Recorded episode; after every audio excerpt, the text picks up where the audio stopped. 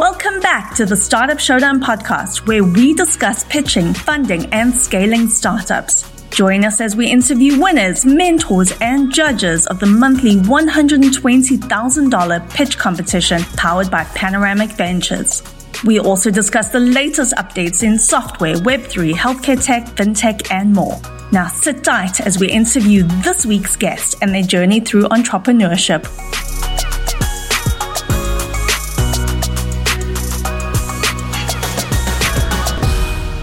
Lee Kantor here, another episode of Startup Showdown podcast, and this is going to be a good one. But before we get started, it's important to recognize our sponsor, Panoramic Ventures. Without them, we couldn't be sharing these important stories. Today on Startup Showdown, we have Kathryn O'Day with Atlanta Ventures. Welcome, Kathryn. Lee, thanks so much for having me. It's great to be here. Well, I'm excited to be talking to you. For those who aren't familiar, can you share a little bit about Atlanta Ventures and how you're serving folks? Absolutely. At Atlanta Ventures, we empower entrepreneurs to start, grow, and learn. We found companies out of our venture studio. We do early stage investment in tech subscription companies. And then we are passionate about paying it forward. So we do tons of events, blogs, podcasts, anything to help entrepreneurs grow amazing businesses. Now, what is your backstory? How'd you get involved in this line of work?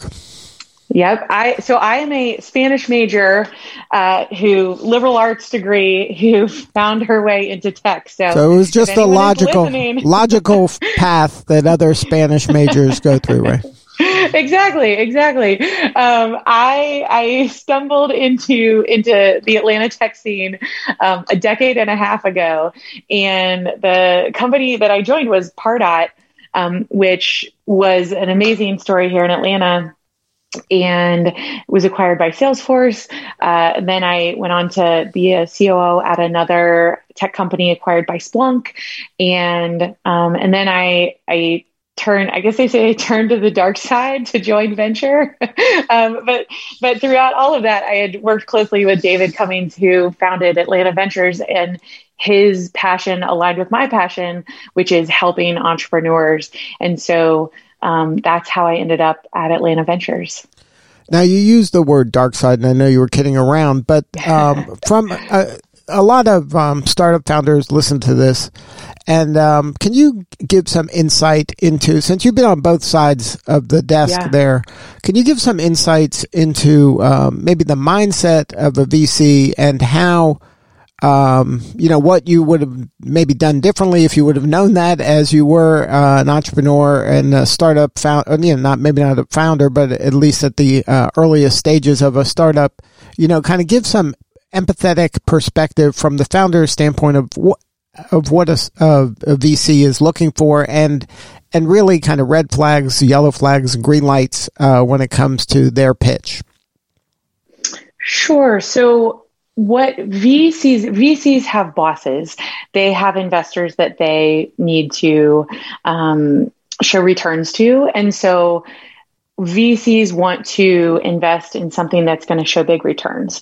And the thing I think um, what sometimes people don't understand is that there's amazing companies of all shapes and sizes, but there's only a small subset that is that hits the qualifications for VC investment. And what VCs look for is they look for really big markets. They look for really big opportunities. So people build amazing businesses in, um, you know, $10 million businesses or $50 million businesses, and those are amazing, um, but they don't always have the scale that VCs are looking for. So I think the biggest learning from being on this side of the table is um, really to think about the market and the idea and how big the market is going to be.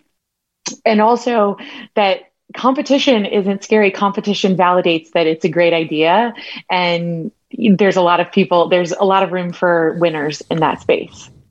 Yeah, I think that kind of the managing of the expectations is important in this. That it VCs are looking for kind of home runs or grand slams, and your mm-hmm. thing might be a great lifestyle business, it might be a great small to mid-sized business, but it may not be mm-hmm. appropriate for a VC. So don't take it personally. It's you know, it you know just kind of be what you are rather than uh, getting frustrated by the process or feeling like, you know, it's just, you know, they don't get me or they don't understand.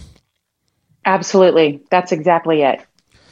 So now, when you are working uh, with an entrepreneur, can you share a little bit about how? Um, I know you help them by giving them funds a lot of times, but really, I would think the more important uh, aspect of the partnership with the VC is kind of the connections and the um, help to make their business the best it can be. Can you share a little bit about how you help an entrepreneur kind of wring out the most value from their startup? Yes, we like to ask a lot of questions. Um, we think that, so first of all, every entrepreneur is different and we want to play to their strengths and we want them to be their best self. So we want to kind of there's not a playbook that we use for everybody. It's what's right for based on this entrepreneur's personality and their goals. So that's the framework that we look at our, you know, anybody that we're trying to help. And then what we found also is it doesn't help to tell people. Like people don't want to be told. Um, you know so if people ask a question we'll always answer it honestly. And then we like to ask a lot of questions to help people think through things and you know make sure they see all sides of the problem or they are looking at all avenues um, for that. So we find it's really every every investor is going to have good connections. Most investors have lots of experience themselves. At Atlanta Ventures, we are all we all have a startup background. So, you know, we come from deep startup experience. We're not the quote unquote spreadsheet jockeys. Um, but the so that's the the lens from which we look at things and how we try to help entrepreneurs. Now, uh, when an entrepreneur is kind of going on this adventure, um, one of the most kind of foundational things uh, that they have to do is to kind of pick a market and uh, when they get started, right? So, how do you yes. help them uh, hone in on maybe that ideal customer or that uh, market that is ripe for a solution that they might be working on? We like to look at markets in terms of what is going to be really big, a multi billion dollar market in the next three to five years. Some of those markets are not big markets yet, but they will be. An example of that is the creator economy. It's getting bigger and bigger and bigger, but it's still going to get even bigger. So, what are tools that um, freelancers, people working remotely, uh, people uh, doing solo entrepreneurship. What are what does that ecosystem look like in three to five years? That's an example of how we would think about a market. The other piece, of course, is founder market fit.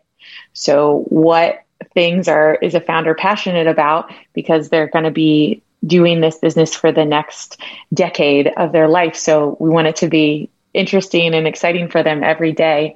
Um, and then the other piece is once you identify a market, to how do you find the authentic demand within the market?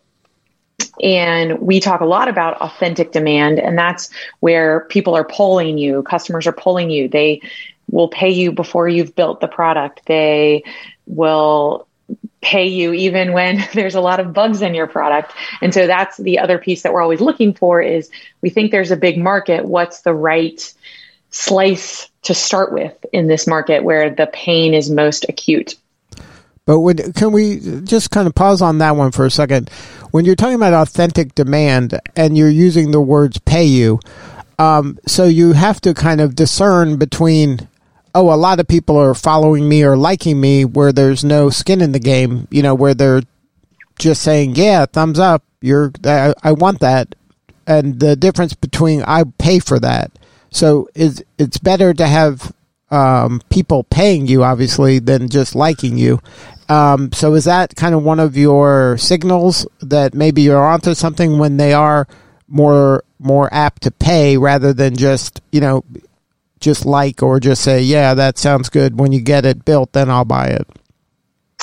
Exactly. We recommend a book called The Mom Test. And the idea behind the mom test is that if you ask for feedback on your idea, everyone is going to tell you they like your idea. Everybody, like your mom, is going to say, Oh, that's wonderful, honey.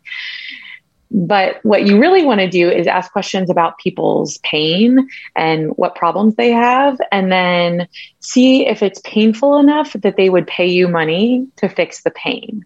So, one of the key criteria that we look at is do you have unaffiliated paying customers that love your product? Um, one of the mistakes that we see people make is they have such optimism and belief and vision, which is amazing, but it, it leads them to a path where they say, I'm going to build it and then people will come. And the, the joke is like, what's the best way to fund your company? To get customers to pay you. And so if if a customer is willing to pay you for your product, you know you're onto something. That should be your first test. Don't build anything until somebody says that they will pay you and that and they'll give you that money up front and then you can start building. Now, when you are um, kind of growing in that manner, that tends to be obviously slower in some respects because you're kind of going out to the market and and f- having to find these early adopters, the people that are willing to take that kind of a risk without seeing something that's real. How do you kind of go about identifying those early adopters, and then once you have that pool of them, how do you kind of um, adjust to get beyond the early adopters to get to more of a mass appeal? Yes. So your early adopters are hopefully the people that you have done customer discovery with, that you've interviewed to understand what their pain is. And the pain, again, is so acute that they're willing to take a chance on you um, or on a unproven product because it's worth it to solve the problem um, in terms of how do you how do you scale to the next level? Well once you have customer case studies uh, you know enough customers that you have reference customers then it becomes easier and easier to bring on um, some of the people in the middle who are not quite the early adopters. And we saw that a lot at Pardot where you know, I started Pardot when we had 80 customers, and by the time I left, we had hundreds of customers. And so that um, that second wave of customers, you know, I think the key there is giving them an amazing customer experience, and then also always be listening to what your customers are asking for and what they need, and then to continue to build for the 80% of your customer base. Um, if you get too sucked into doing one offs for edge cases, that can be a big distraction. But if you stay focused on your core customer and solving 80% of their problems, um, you are going to be in a great spot to be able to scale and that tends to be kind of a trap for the technology driven uh, founder where they like to add more like oh it wouldn't be great if it did this. Oh wouldn't it be great if it did this. And then all of a sudden the the scope of the project and the product is so maybe it's diminished from that 80% that you should be focusing in on. It's a it's a trap for for technologists and everyone especially people who care about their customers and they want to say yes and they want to help people. So it's really a trap for everyone and it takes a ton of discipline to say no and you have to keep your eye on the prize to be able to understand what to say yes to and what to say no to. Uh, we we talk a lot about, you know, if it doesn't if 80% of your customers won't use this feature, if you need at least 80% of your customers to use the feature to build it so if only 20% will use it, then you ha- better have a really, really, really important business justification to do it. Now, for you, what's the most rewarding part about uh, working with these kind of early stage uh, founders and entrepreneurs? Uh, like in your job now, I'm sure you're dealing with lots of them. Whereas when you were in a startup, it was just heads down like a laser, just focusing on the task at hand. So these are different I guess, different types of skills, maybe, and different types of um, rewards that you're getting at the end of the day? I, I, I absolutely love my work. It is so fun to talk to people who are insanely smart, insanely optimistic. They're passionate about changing the world. And that's who I interact with all day, every day. And so I love being on the building side too. Like building, there's nothing more rewarding than building a company. And now on a side where there's nothing more rewarding than talking to amazing people, changing the world every day. So my favorite part is, is literally just being surrounded in a, in a world of people who are building the future. And then uh, when you're around those people, it's hard to be kind of cynical and pessimistic, right? You're these people are, you know, let's run through the wall every day. So you get kind of yeah. caught up in the emotion of that. Um, that's uh, every day you probably feel like, wow, this was a good day.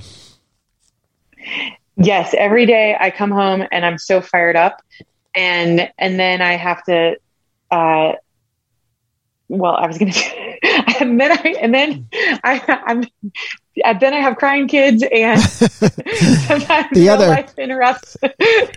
so, do you tend to look at your children as a startup? yeah, actually, there's a lot of lessons in both situations where it's about a lot of patience, a lot of longevity, and looking towards the looking towards the future and letting that drive you and keep you focused even through the ups and downs so there's there's a ton of parallels there so now how did you uh, get involved with startup showdown and the panoramic i love this story because i think it speaks to the connected nature of startups of Atlanta, especially. And I knew Tammy McQueen when she worked at SalesLoft. And I was working at Pardot and Rigor. And so we were all part of the Atlanta Ventures family of portfolio companies. And so I knew Tammy really well um, through like her marketing efforts. She was fantastic. And then it was really fun once we both ended up in the investing world to like reconnect and I mean what she was what they're doing with um, Startup Showdown is just tremendous and it's an amazing program. And then um, for founders that are getting involved in Startup Showdown uh, across the country, any advice for them to get the most out of the experience? That's a great question. I think, you know, li- asking, uh, putting your best foot forward. So being prepared, and everyone is, and then, um, you know, ask, getting the feedback from the judges and uh, taking that to heart. And then, you know, founders do get a lot of feedback from everywhere, so it's important to to listen and then see what works for your company. And um, for for you at Atlanta Ventures, what's next? Uh, what do you need more of, and how can we help?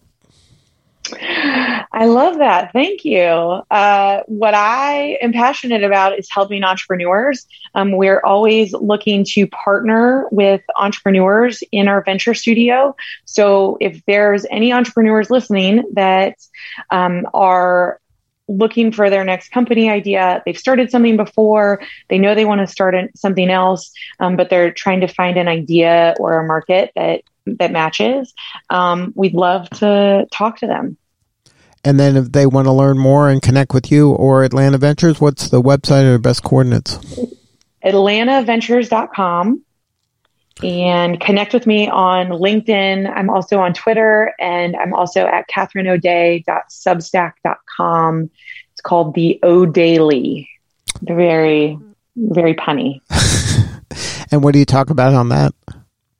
I talk about practical advice for startups and sometimes some life advice mixed in because startups and life are very intertwined. Absolutely. Well, Kathryn, thank you so much for sharing your story today. You're doing such important work and we appreciate you. Awesome. Thank you so much, Lee. It was wonderful to be on the show. And what Startup Showdown and Panoramic is doing is just amazing. All right. This is Lee Kantor. We'll see you all next time on Startup Showdown. As always, thanks for joining us. And don't forget to follow and subscribe to the Startup Showdown podcast so you get the latest episode as it drops wherever you listen to podcasts. To learn more and apply to our next Startup Showdown pitch competition, visit showdown.vc. That's showdown.vc. All right, that's all for this week. Goodbye for now.